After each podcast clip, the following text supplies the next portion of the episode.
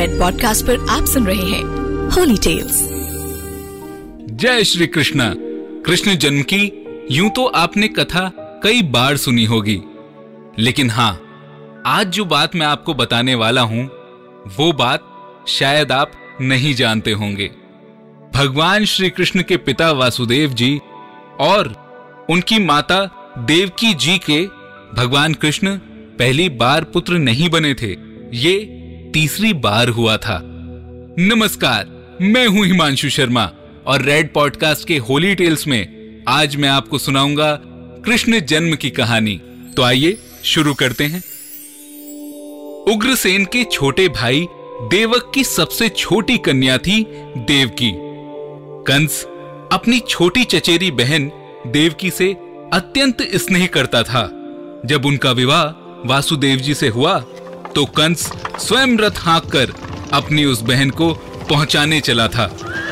लेकिन तभी रास्ते में आकाशवाणी हुई, जिसने कंस से कहा, मूर्ख, तू जिसे इतने प्रेम से पहुँचाने जा रहा है, उसी के आठवें गर्भ से उत्पन्न पुत्र तेरा वध करेगा। ये आकाशवाणी सुनते ही कंस का अपनी बहन के प्रति सारा प्रेम समाप्त हो गया। वो रथ से कूद पड़ा। और देवकी जी के केश पकड़कर तलवार से उनका वध करने के लिए तैयार हो गया। पर तब वासुदेव जी ने उससे निवेदन किया और कहा, महाभाग, आप क्या करने जा रहे हैं? विश्व में कभी कोई अमर होकर नहीं आया। आपको स्त्री वध जैसा जघन्य पाप नहीं करना चाहिए। यह आपकी छोटी बहन है और आपके लिए पुत्री के समान है। अतः आप कृपा करके इन्हें छोड़ दें। आपको इनके पुत्र से भय है।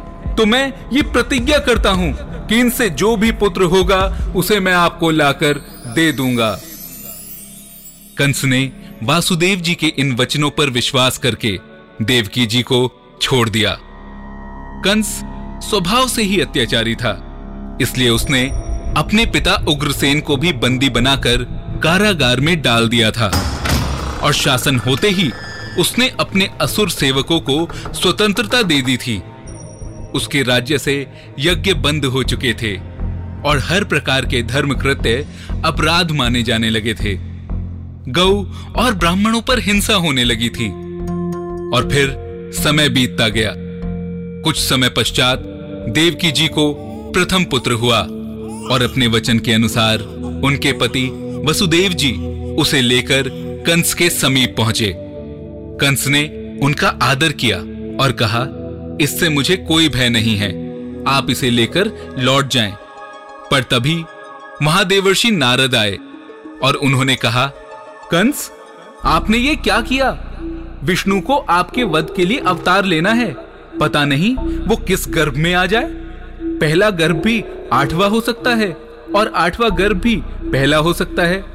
फ़र्क इतना है कि आप किधर से गिनना शुरू करते हैं।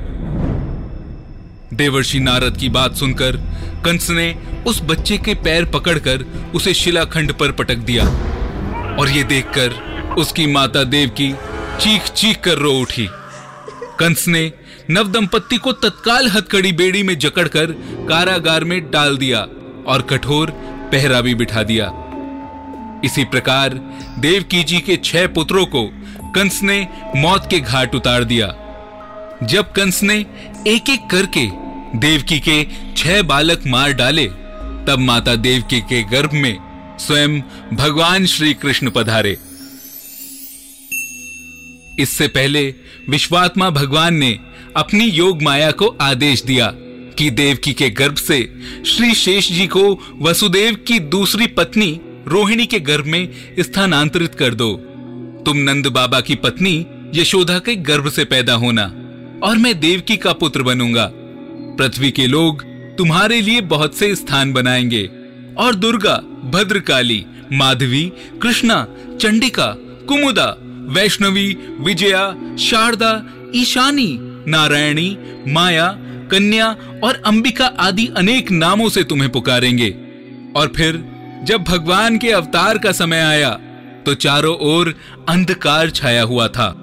उसी समय सबके हृदय में विराजमान भगवान श्री हरि विष्णु देवकी के गर्भ से प्रकट हुए। वासुदेव जी ने देखा कि उनके सम्मुख एक अद्भुत बालक है।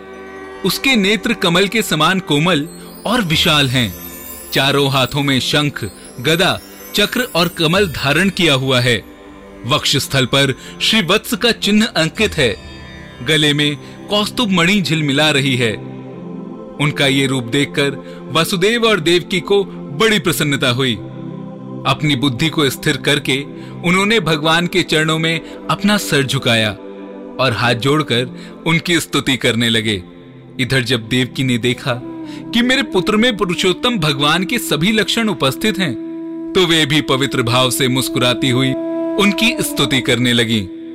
तब भगवान श्री कृष्ण अपने चतुर्भुजी रूप में उन दोनों से बोले मैंने तुम्हें अपना ये रूप इसलिए दिखाया है कि तुम्हें मेरे पूर्व अवतारों का स्मरण हो जाए। तुम दोनों मेरे प्रति पुत्र भाव और ब्रह्म भाव रखना। इस प्रकार वात्सल्य स्नेह और चिंतन के द्वारा तुम्हें मेरे परम पद की प्राप्ति होगी।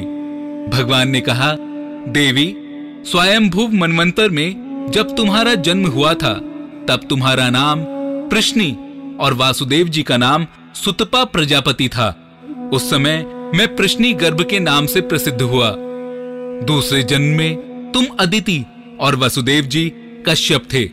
उस समय मैंने तुम्हारे गर्भ से जन्म लिया था और मेरा नाम उपेंद्र था तथा मेरा नाम वामन अवतार के रूप में प्रसिद्ध हुआ।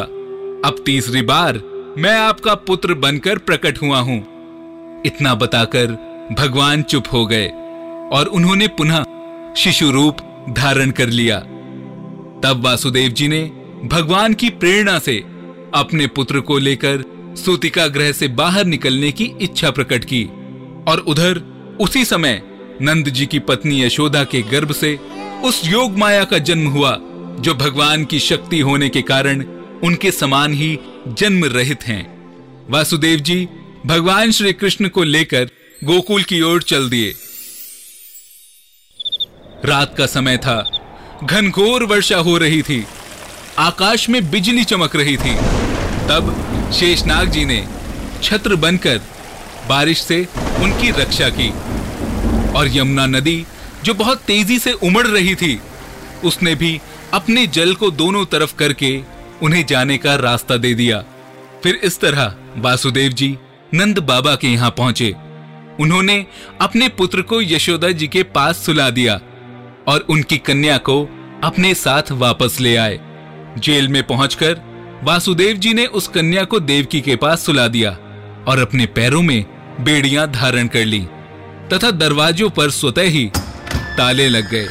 तभी वो छोटी सी कन्या तेज तेज रोने लगी और उसके रोने की आवाज़ सुनकर पहरेदारों ने दौड़कर कंस को यह सूचना पहुंचाई और वो भागा हुआ बंदी गृह में आ पहुँचा। देवकी से कन्या को छीनकर कंस ने जैसे ही उसे शिला पर पटकना चाहा, वो उसके हाथ से छूटकर आकाश में चली गई और कंस के शत्रु के कहीं और प्रकट होने की भविष्यवाणी करके अंतर ध्यान हो गई। फिर समय का फेर चला और कई वर्षों के बाद एक एक करके कंस के द्वारा भेजे गए सभी दैत्यों को गोकुल में श्री कृष्ण और बलराम ने यमलोक पहुँचा दिया और अंत में मथुरा की रंगशाला में कंस की मृत्यु के साथ उसके अत्याचारों का अंत हुआ और इस तरह वसुदेव और देवकी के दुखों का भी अंत हुआ। मैं हूँ हिमांशु शर्मा और रेड पॉडकास्ट के होली टेल्स में आप सुन रहे थे भगवान श्री कृष्ण के जन्म की कहानी। ऐसी और कहानियों और जानकारियों के लिए जुड़े रहें एस्ट्रोलॉजिक के साथ, फेसबुक, इंस्टाग्राम, यूट्यूब और ट्विटर पर। और अधिक जानकारी के लिए द एस्ट्रोलॉजिक डॉट कॉम आरोप संपर्क करें। धन्यवाद। You are listening to Red podcast Holy Tales return by Himanshu Sharma audio design by Shekhar Tiwari send your feedback and suggestion write us at podcast at Red F M dot in